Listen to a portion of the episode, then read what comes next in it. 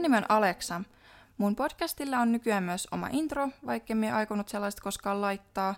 Me saadaan kiittää siitä mun mielestä, joka sen tuossa äsken väsäili. Tänään käsitellään todella poikkeuksellista tapausta, jonka suosittelen ehdottomasti kuuntelemaan, jos haluat kokea uusia mitä helvettiä elämyksiä, sillä mikä ei ole sitä, miltä se alussa kuulostaa. Mie en yleensä sano mun jaksoissa mitään sisältövaroituksia erikseen, koska klikatessasi podcastiin, jonka nimi on Raimat murhat, niin uskoisin siinä olevan sisältövaroitusta tarpeeksi. Tähän jaksoon kuitenkin sanon sisältövaroituksen, mikäli et ole henkilö, joka haluaa kuulla raffeja yksityiskohtia, mutta jos haluat kuulla itse tapauksen, niin varoitan myös jakson aikana ennen kuin alan kuvailla mitään yksityiskohtaisesti. Teille paatuneille, kaiken kuuleille kuuntelijoille, jotka haluatte tietää murhista pienimmätkin yksityiskohdat, niin tämä jakso on teille. Suosittelen myös kuuntelemaan tämän jakson yksin kotona pimeässä ja googlettamaan vielä kaikki mahdolliset tapaukseen liittyvät videot ja artikkelit, niin olen varma, että tästä saa jonkinlaisen elämyksen kyllä.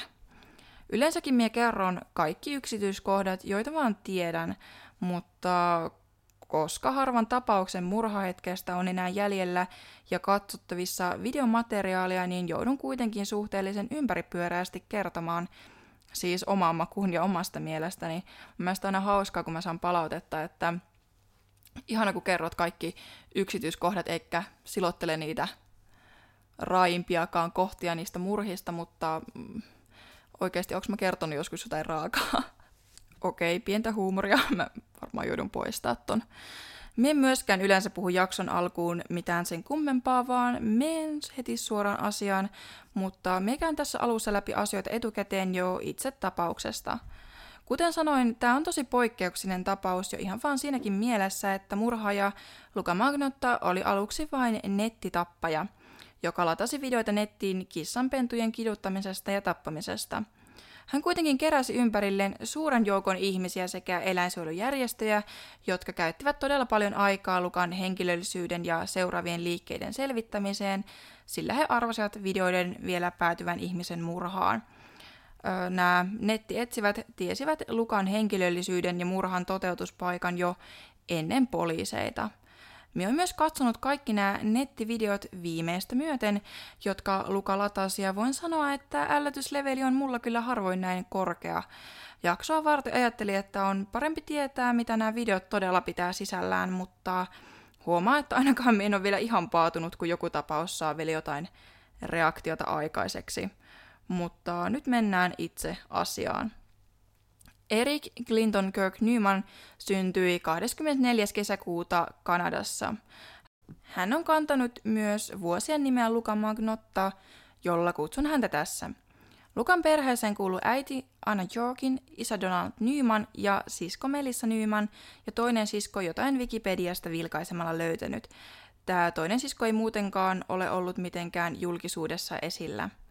Lukan äiti on ollut sen verran esillä uutisissa ja mediassa, että hänestä löytyy paljon kuvia suoraan Google-hausta. Lukan suurin unelma oli tulla näyttelijäksi, mutta useista yrityksistään huolimatta Luka ei alkuunkaan menestynyt siinä ulkoisesta karismastaan huolimatta. Hän kuitenkin työskenteli mallina sekä pornonäyttelijänä, jona hänet myös tunnetaan. Lukasta löytyy netistä todella paljon kuvia sekä keskustelufoorumeiden aloituksia, joissa häntä kehutaan vuolaasti ulkonäkönsä puolesta. Todellisuudessa nämä ovat kuitenkin Lukan aloittamia keskusteluita ja Lukan tekemiä fanisivuja, joissa hän kehuu itseään. Hän oli jopa niin huomion kipeä, että hän julkaisi itsestään huhuja, joissa hänen väitettiin seurustelevan Karla Homolkan eli sarjamurhaajan kanssa – Tämä herättikin jonkun verran huomiota ja Luka antoi huhuista lehdille haastatteluita. Hän myös perusti itselleen useita fanisivuja, jonne hän postaili itsestään glamour-elämää tihkuvia kuvia. Ilmeisestikin hänen oli tarkoitus nostattaa tällä kiinnostavuuttaan mallimaailmassa ja luoda jonkunnäköistä kiiltokuvaa siitä, millaista hänen elämänsä oli. Lukasta löytyvissä kuvissa hän on hyvin feminiinen mies, jolla on aina huulissaan huulikiltoa, naamassa meikkiä ja hiukset huolellisesti laitettuina. Hän näytti vähän kuin oikean elämän Ken Nukelta. Luka oli todella turhamainen ihminen. Hän on sanonut muun muassa, että ilman ulkonäköään hänellä ei olisi mitään ja että se on hänelle kaikki kaikessa. Varmasti myös kaikki hänen itsensä tekemät fanisivut hälle itselleen, videot, joissa oli pelkästään kuvia hänestä, vuolasti häntä itseään kehuvat keskustelufoorumoiden aloitukset ja hyvin potosopatut selfiet kertovat ihmisestä jotain.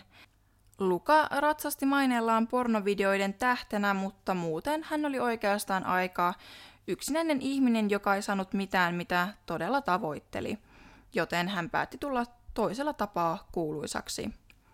Todellisuudessa Lukan elämä ei kuitenkaan ollut helppoa. Hänellä todettiin 19-vuotiaana paranoidinen skitsofrenia, joka oli todettu myös hänen isälleen. Lukalla on myös epäilty epävakaa persoonallisuushäiriö. Heillä ei ollut paljon rahaa tai elämä ei ollut muutenkaan loistokasta. Luka joutui asumaan isoäidilleen hänen vanhempiensa erottua, ja hänen isoäitinsä ei kestänyt hänen feminiinistä ulkonäköään ja olemustaan. Luka sai asiasta usein pilkkaa ja isoäiti käänsi myös hänen sisarukset pilkkaamaan Lukaa. Luka myös oli homoseksuaali. Päällepäin Luka siis näytti stereotyyppiseltä feminiiniseltä homomieheltä. Kaikki alkoi siitä, kun nettiin ladattiin video, jossa kaksi pientä söpöä kissanpentua leikkii sängyllä. Kasvonsa pettänyt poika silittelee kissoja ja puhuu heille rauhallisesti, kunnes yhtäkkiä laittaa heidät muoviseen vakuumipussiin. Tämän jälkeen videolla esiintyvä poika laittaa pussiin imurin ja imee sieltä pois kaiken ilman. Kissan pentujen henkeä haukkuvat naamat painautuvat muovipintaa vasten, kunnes he tukehtuvat. Seuraavaksi nettiin ladattiin video, jossa kissa on sidottuna jonkinlaiseen keppiin tai harjan varteen ilmastointiteipillä. Videon taka-alalla näkyy vedellä täytetty kylpyamme ja kuten voitte arvata, keppiin sidottu hätääntyneen ja pelakkaan näköinen kissa upotetaan veden alle, kunnes se hukkuu nukkuu. Nettiin ladattiin myös kolmas video, jossa kissanpenttu leikkii iloisesti sängyllä, kunnes valtava pyyttön luikertelee sohvatyynien välistä ja raatelee kissan hengiltä, tai siis syö sen. Tässä vaiheessa nettiin oli kerääntynyt jo todella suuri joukko ihmisiä, jotka yrittivät selvittää videoiden latajan henkilöllisyyttä. Heistä ja tästä nettitappajan metsästyksestä löytyy dokkarisarja Netflixistä nimeltään Don't Fuck with Cats – Ihmiset pohtivat Facebook-ryhmässä sitä, kuka tekisi jotain tällaista. Sadat ihmiset koittivat etsiä kaikkea mahdollista, joka voisi viitata tekijään. He etsivät muun muassa videon taustalla näkyvää imuria netistä ja selvittivät, missä maassa kyseistä imurimallia myydään. He tutkivat Lukan netissä olevissa kuvissa näkyviä liikennevaloja ja milloin kuvat olivat todella otettu. He saivat selville, että kissavideot oltiin kuvattu Torontossa, mutta ilmeisesti ne olivat alusta alkaen kuitenkin kuvattu Montrealissa. En ole nyt aivan varma tästä. Kaikki videon taustalla näkivät tavarat ja taustalla kuuluvat äänet koitettiin analysoida tarkasti, mutta koska kyseessä oli vain True Crime-intoilijoiden porukka, ei heillä ollut oikeaa tietokantaa tai kunnon resursseja tutkintaan. Omistautuminen tapaukselle meni kuitenkin jollain päivätyön ohella aivan kuin toisena työnä – ja he elivät Lukan tappamista ja murhaamista koko ajan uusien videoiden myötä kahden pitkän vuoden ajan. Lukalle oli hyvin tärkeää, että ihmiset tiesivät tekijän olevan hän, mutta kukaan ei vielä tiennyt, kuka hän oli. Luka piti huolen siitä, että ihmiset eivät lakanneet jahtaamasta häntä ja seurasi itse tarkasti hänen tekojaan seuraavia nettiryhmiä, sillä hän janosi huomiota. Musta tuntuu, että Luka jopa varmisti näissä Facebook-ryhmissä sen, että ihmiset varmasti yhdistäisivät hänen rikoksensa vain yhteen ihmiseen, ja olisi antanut jopa tarvittavia vinkkejä ja huomioita, jos hän halusi jonkun asian tulevan huomatuksi. Ja tämä mun pohdinta ihan vaan täysin tämän Netflix-dokkarin perusteelta. Lain ja poliisien kannalta kaikki oli pelkkää yliajattelevien ihmisten nettihömppää, vaikka ryhmässä oli jo hyvin selvillä nimi Luka Magnotta. Osa nettitutkijoista pelkäsi jopa henkensä puolesta, sillä Luka oli selvittänyt heidän henkilöllisyytensä ja työpaikkansa ja julkaissut sieltä viime ajoilta kuvia itsestään. 24.5.2012 Luka julkaisi Montrealista nettiin ilmoituksen, jossa luki jotakuinkin vapaasti suomennettuna seuraavaa. Etsin hyvännäköistä seksikästä miestä kotitekoisen erottisen elokuvaan. En maksa osallistumisesta, koska video tulee vain kotikäyttöön. Tahdon kuvan naamastasi ja kropastasi sekä mittasi. Ei kuvia, ei vastausta. En etsi seksiä enkä ota suihin. Junlin niminen mise huomasi netistä tämän ilmoituksen ja päätti laittaa Lukalle viestiä. Tässä välissä kerron vähän, kuka Jun oikein oli. Junlin syntyi Kiinassa Wuhanissa 30.12.1978.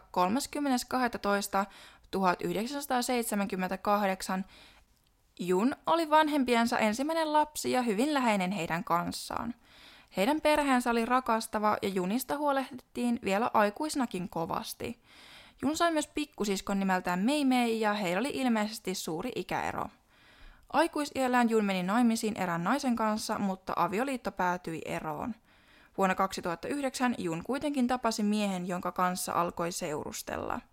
Suhde kuitenkin vaihtui etäsuhteeksi, kun Jun sai opiskelupaikan Montrealista Kanadasta ja alkaisi opiskella siellä tietotekniikan insinööriksi. Hän oli haaveillut hyvin pitkään muutosta Kanadaan, sillä häntä kovasti viehätti Kanadan erilainen elämäntyyli. Junin perhe tuki häntä muutossaan ja uudessa opiskelupaikassa, vaikka olivatkin luonnollisesti huolissaan. Jun piti kuitenkin heihin koko ajan yhteyttä, kuvasi paikkoja ja kertoi, miten kaunis paikka Kanada olikaan. Videopuhelut olivat päivittäisiä ja perhe tiesi poikansa elämästä. Keväällä 2012 etäsuhde päättyi Jun oli jälleen vapaa mies. Hänellä oli ollut hyvä parisuhde, mutta välimatka kävi raskaaksi. Varmaan siksikin, koska Jun ei ollut vanhemmilleen avoimesti homo- tai biseksuaali. Suhde oli ollut niin hyvä, että miehistä tuli parhaat ystävät ja he soittelivat toisilleen päivittäin. Kun Jun oli vastannut tähän netti-ilmoitukseen ja laittanut kuvansa Lukalle, hän sai myöntävän vastauksen. Oletettavasti Lukalle myös murhan uhrin ulkonäällä oli merkitystä ja Jun olikin hyvännäköinen ja hyvässä kunnossa oleva nuorehko mies. Jun ja Luka sopivat tapaamisen vielä tosiaan samalle illalle. Ei mennyt aikaakaan, kun Best Koren ladattiin myös neljännes video, jota epäiltiin heti saman tekijän videoksi kuin näitä kissavideoita. Tällä kertaa videolla oli kuitenkin kissan sijaan ihminen. Video levisi salaman lailla ihmisten keskuudessa, jotka olivat käyttäneet kymmeniä tuntia tekijän henkilöllisyyden selvittämiseen. Kaikki toistelivat vain yhtä asiaa. Tiesimme, että näin tulisi käymään, mehän sanoimme, että näin tulisi käymään – Video alkoi kuten jokainen eläinvideo. Luka silitti uhrian lempeästi, sillä se oli hänen juttunsa. Hän rakasti kaikkia uhrejaan, kuten tapausta käsittelevässä Netflix-sarjassa sanotaan. Videon taustalla soi biisi True Fate, jota Luka oli käyttänyt myös itsestään kuvia sisältävien videoiden taustalla, siis tällaisten kuvamontaasien, joihin hän laittoi pelkästään omia selfieitään ja mallikuviaan. Video kuitenkin jatkuu, joten nyt tulee sitä murhan kuvailua sellaiset pari minuuttia, jonka vuoksi mie alussa varoitin tästä jaksosta.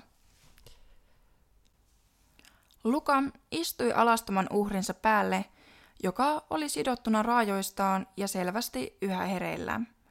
Junkoitti hieman rimpuilla, mutta hän oli selvästi huumattuna. Luka kuvasi kamerallaan uhrin liinalla peittämiä kasvoja ennen murhan aloitusta. Sitten hän alkoi hakata miestä rintaan jääpiikiltä näyttäneillä esineillä useita useita kertoja syvälle hänen keskikehonsa eli torsoon. Luka otti esiin pitkän veitsen ja viisi sille junin kaulaa sekä keskiruumista. Sitten hän alkoi sahata raajoja irti ja voimme vain toivoa miehen ollen jo kuollut tässä vaiheessa. Hän sahasi veitsellään irti jalat, kädet sekä kaulan – ja voin sanoa, että harva näky on ollut suoriltaan yhtä ällöttävä, jos mikään koskaan. Luka ikään kuin leikki uhrin irtonaisella päällä, kunnes jatkoi pehmeän lihan viiltämistä ja silpomista. Kun uhrin kaikki raajat ja pää oli irti ja sängyllä makasi enää ihmisen verinen torso, alkoi Luka leikata junin pakaroita kuin ruokaa pihyveitsellä ja haarukalla. Hän kantoi tämän jälkeen sängylle pienen suloisen koiranpennun, jonka hän oli hankkinut vain tätä varten ikään kuin pisteenä iin päälle. Luka syötti koiran pennulle paloja tästä ruumiista. Tämän jälkeen hän tappoi myös koiran junin viereen. Lopuksi Luka halusi häpäistä ruumin vielä raiskaamalla sen lasipullolla ja tunkeutui myös itse junin ruumiiseen. Tämän jälkeen Luka käytti ruumin osia itsensä tyydyttämiseen ja runkkasi itseään junin irtileikatulla kädellä. Okei, nyt loppui tämä murhan kuvailu.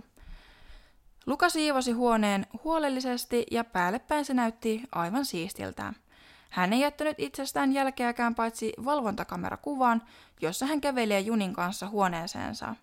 Huoneesta poistuessaan valvontakamerassa näkyy kuitenkin vain Luka, joka on lyönsä roskia Junin vaatteet päällä, mutta toista miehestä ei näy olettavasti jälkeäkään. Luka häipyi saman tien Kanadasta ja lentokentältä saatu valvontakameramateriaali löytyy podcastin Instagramista Extrojen puolelta, eli tallennetuista kohokohdista. Montrealin hätäkeskukseen tuli puhelu. Montrealin murharyhmän ylikonstaapeli ajatteli puhelun perusteella tutkinnan olevan lyhyt. Asia ei kuitenkaan todellakaan jäänyt lyhyen. Paikalle saapuessaan he näkivät keskikokoisen harmaan matkalaukun, jota ympäröi kärpäset ja toukat. Paikka eristettiin ja sinne pystytettiin tutkinnateltta, jotta laukku voitiin avata. Heti ensimmäisenä sieltä paljastui valkoisen miehen puukotettu torso, ilman päätä, ilman raajoja.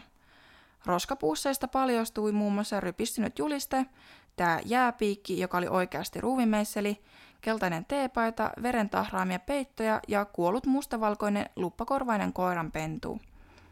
Luka oli jättänyt myös roskiin Torontossa myönnetyn ajokortin omalla kuvallaan ja omalla nimellään sekä apteekin kuitin, jossa hänen nimensä oli myös. Roskapusseja löydettiin Lukan jäljiltä yhteensä 33 kappaletta, jotka hän oli murhan jälkeen kuljettanut yksitelle roskikseen välillä peilaten itseään käytävällä olevasta peilistä. Luka oli lähettänyt Kanadan liberaalipuolueelle junin käden postipakettina ja Kanadan konservatiivipuolueelle puolestaan junin jalan. Luka halusi todella tehdä murhastaan näyttävän spektaakkelin ja kerätä kaiken mahdollisen huomion itselleen.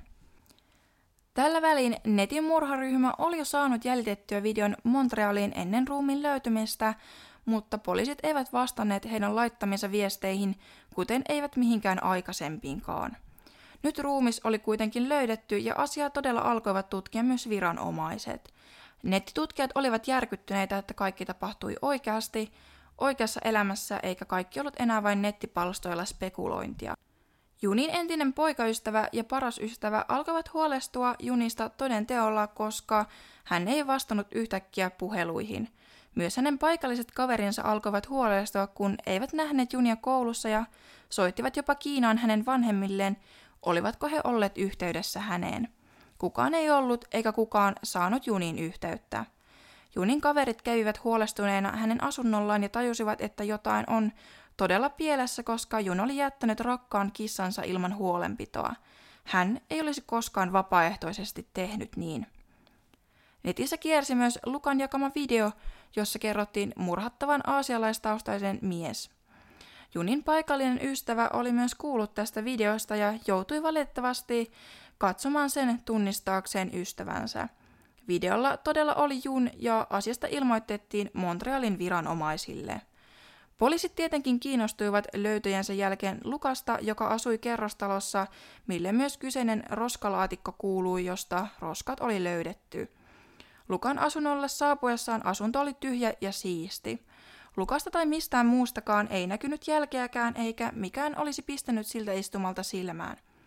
Kuitenkin Luminol-koe osoitti, että paikka oli ollut veressä. Murha oli tapahtunut selkeästi Lukan parivuotiaalla ja sen jälkeen ruumis oli viety verta valuvana kylpyhuoneeseen. Ruumis oli nojannut sekä ovea vasten että ollut kylpyammeessa. Kun Junin vanhemmat saivat tietää kyseisestä videosta ja siitä, että Jun oli tunnistettu murhan uhri, Junin äiti menetti tajuntansa tiedon seurauksena. Tapauksesta oltiin siis kerrottu mediaan ja koko Kanadan kohistessa aiheesta, ei Junin vanhemmille oltu kerrottu viranomaisten toimesta mitään. Junin menetys oli koko perheelle todella kova paikka, eivätkä he koskaan toivu menetyksestään, mutta erityisen sietämätöntä kaikesta teki kuitenkin tämä nettivideo, joka oli Junin lisäksi häpäissyt koko perheen ja suvun. Uskon, että tämä ajattelumalli on juurikin kulttuurisidonnainen ja Aasiassa perheen kunnialla on suuri merkitys. Tämä laittaa näin podcastajana ajattelemaan, että jokainen tapaus, josta kerron, on todella jonkun ihmisen elämää koskettanut tragedia. Jun koki todella järkyttävän lopun ja videolla hänet häpäistiin lopullisesti. Ja mä vaan täällä kerron asiasta uteliaille ihmisille, jotka tykkää kauhistella asioita. Voin vain sanoa tähän väliin, että haluan osoittaa kaiken kunnioitukseni Junia kohtaan. Ja nyt taas sitten itse asiaan. Luka oli tosiaan siis tällä välin pakomatkallaan. Hän halusi tulla jahdatuksi ja löydetyksi. Luka matkusti Montrealista Pariisiin Ranskaan. Ranskassa oleiltuaan Luka pakeni Saksaan. 4.6. Luka meni erääseen nettikahvilaan ja aivan kun häntä ei olisi muutenkin jo etsitty kissojen ja koirien kanssa ympäri maailmaa, hän päätti täällä kahvilassa alkaa selata kahvilan tietokoneella itsestään uutisia ja etsintäilmoituksia. Kahvilan omistaja soitti paikalle poliisit huomattuaan tämän. Partiopoliiseita suuntasi paikalle pillit huuteen ja Luka pidätettiin pitkän ajojähdin jälkeen. Hänet oli tarkoitus lennättää pikimmiten pois Saksasta, mutta yksikään lentoyhtiö ei jostain syystä halunnut ottaa häntä kyytiinsä. Kanadan viranomaiset joutuivat järjestämään Lukalle sotilaskuljetuksen, jolla hänet saataisiin kuljetettua takaisin Kanadaan. Jälleen Instagramissa Extrojen puolelta löytyy kuva tästä tilanteesta, kun Luka astuu Kanadassa lentokentälle. Hän on tietenkin raudoitettu neljän viranomaisen saattaessa häntä. Vastassa oli aseistettu poliisipartio ja toimittajat. Myös uutisissa uutisointiin Lukan olevan nyt Kanadassa ja tilannetta seurasi tuhannet ihmiset. Luka virnisteli tyytyväisenä, kun häntä talutettiin poliisiautoon lentokoneesta, joka lähti sitten kentältä pillit päällä. Hän virnisteli tyytyväisyydestään, sillä huomio oli kaikki se, mitä hän tavoitteli. Kuitenkin lentokoneessa hän oli hieman aikaisemmin itkenyt. Luka sai oman Netflix-dokkarin ja hänen nimensä historiaan. Hän oli viimein ihmisten ympäri maailmaa tuntema julkis. Joukko toimittaja seurasi hänen matkaansa kentältä, lukkojen taakse tien vierukset ja ylityssillat olivat täynnä kuvaavia ihmisiä, joita kiinnosti Lukan kohtalo. Mutta se, mitä tapahtui tämän kaiken jälkeen, oli todella yllättävää ja oikeastaan järkyttävääkin, koska se kertoo vain siitä, kuinka kieroutunut Lukan ajatusmaailma ja huomionjano todella olivat. 19.6. aloitettiin kuulustelut Junlinin ensimmäisen asteen murhasta. Luka aikoi kieltäytyä sanomasta yhtään mitään ja pyysi saada huovan, koska häntä paleli. Tutkija kuvaili häntä pieneksi, hauraaksi ja hyvin kohteliaaksi, jota ei voisi pelätä – Luka muistutti kuulemma enemmän pientä söpöä koiranpentua enemmän kuin tappajaa. Luka istui kuulusteluhuoneen penkille ristien jalkansa ja pyysi saada tupakin. Luka oli käyttänyt alusta alkaen useita salanimiä julkaistessaan videon, ja kaikilla näillä nimillä oli jokin tarkoitus. K. Tramel oli Lukan viimeiseksi käyttämä salanimi. Kyseinen nimi on 90-luvulla julkaistun Basic Instinct-elokuvassa esiintyvän päähahmon Catherine Dramelin nimi. Nyt kerron hieman tästä elokuvasta. Siinä päähenkilö istuu hajareisin alastoman uhrinsa päälle. Hän sitoo uhrin kädet sängyn päätyyn, kuten Luka teki junille. Sängyn päässä on suuri lasimaalaus samassa kohtaa, jossa Luka käytti suurta julistetta. Catherine tappaa allansa olevan miehen jääpiikillä – myös Catherine istuu kuulusteluhuoneessa ristien jalkansa ja pyytää saada tupakan. Elokuvassa hänellä on väkivaltainen poikaystävä nimeltään Manny. Luka siis kopioi murhassaan elokuvan, josta hän oli pitänyt pitkään kovasti. Luka väitti, ettei tehnyt murhaa yksin, vaan Manny-niminen henkilö oli ajanut hänet tähän julmaan tekoon. Luka vaikutti hyvin pelokkaalta puhuessaan Mänistä, ja hänen tietojaan selatessa tutkijat huomasivat, että Luka oli puhunut kyseisestä Mänistä jo vuosia eri henkilöille. Hän oli kertonut, kuinka väkivaltainen Mäni oli, ja se seurasi häntä kaikkialle. Lukan äiti on laittanut kaikki Lukan teot Mänin piikkiin. Hän on yhä vakuuttunut siitä, että Mäni tiesi tasan tarkkaan, missä Luka liikkuu ja mitä hän teki. Mäni oli Lukan äidin mukaan pakottanut Lukan murhaamaan yhden illan juttuunsa ja kuvaamaan kaiken videolle. Luka ei olisi halunnut kuvata seksiä, mutta Junille se oli ollut okei, okay, koska kyseessä oli vain seksi. Mäni oli kuulemani mukaan istunut kauempana mustassa pakettiautossa ja uhkailut Lukaa puhelimessa. Mänillä oli tilanteessa kaikki ohjat ja Luka vain totteli käskyjä. Lukan äiti näki lapsensa vain pienenä poikana, joka oli kokenut traagisen tapahtuman ja joutunut henkensä edestä murhaamaan Jun Linin. Todellisuudessa mitään mäniä ei tietenkään ole. Luka oli alkanut kertomaan läheisilleen väkivaltaisesta mänistä jo pari vuotta aikaisemmin, selittääkseen tulevaa murhaansa sillä. Tämä kertoo jotain siitä suunnitelmallisuudesta, jota Luka murhassaan käytti. Hän halusi olla elokuvan tähti, mutta hänen yrityksensä päästä näyttelin uralle eivät toteutuneet. Luka loi mielessään oma elokuvan, jonka päätähti hän itse oli. Lukan ensimmäinen oikeudenkäynti oli syyskuussa 2014 ja nämä oikeudenkäynnit jatkui kolme kuukautta, eli joulukuuhun asti. Hänet tuomittiin elinkautiseen sekä 19 vuoden vankeusrangaistukseen ensimmäisen asteen murhasta, ruumiin häpäisystä, järkyttävän videomateriaalin levittämisestä, järkyttävän materiaalin postituksesta sekä kansanedustajien ja pääministerin häirinnästä. Hänellä on mahdollisuus päästä ehdonalaiseen jo 25, 25 vuoden päästä. Mielenterveysongelmat eivät lieventäneet hänen tuomiotaan, vaikka hän koitti vedota skitsofreniaansa, epävakaaseen persoonallisuushäiriöön sekä mielisairaalassa oltuihin hoitojaksoihin. Haluan nyt tähän väliin painottaa taas asia, joka tulee usein esiin, että mielenterveysongelmat ei tee ihmisestä murhaajaa tai sekopäätä. Minä olen hyvä sanomaan aiheesta diagnosoidun epävakaan persoonallisuushäiriön, eli vanhalta nimeltään rajatilapersoonallisuuden ja vaikean masennuksen kanssa. Ihmisestä ei näe päällepäin välttämättä edes pahimpia psykoosisairauksia. Monet pystyvät elämään diagnoosien kanssa ja ne lähinnä vain häiritsevät heidän omaa elämäänsä.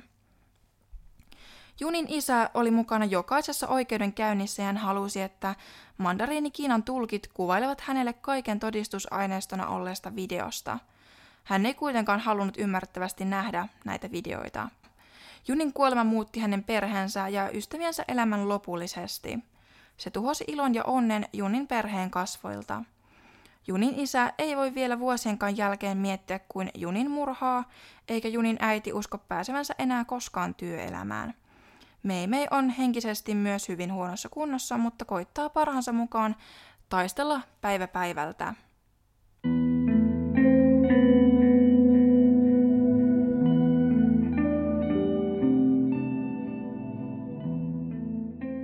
Tapaus oli kokonaisuudessaan nyt aika lailla tässä ja puolentoista tunnin äänitys lopuillaan.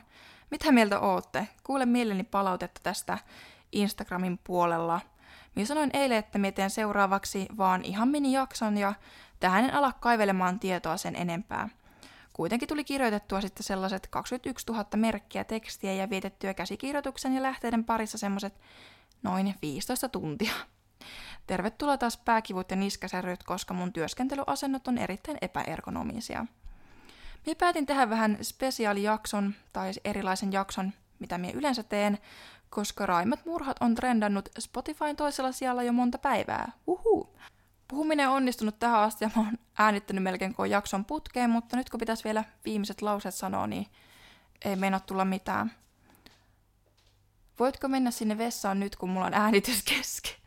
Mutta nyt kun meitä on näin älyttömän iso joukko, niin me ollaan virallisesti murhaystäviä tai raimpia murhaystäviä, joten kiitos vielä tämänkin jakson loppuun kiva, kun tästä saa joku toinenkin murhan nälkänsä täytettä terveellä tavalla. Haluan myös erityisesti kiittää niitä, jotka on vinkannut tätä kavereille ja jakanut eteenpäin. Se on näin aloittelevalle podcastille todellakin tärkeää, että sana leviää edes pienissä piireissä.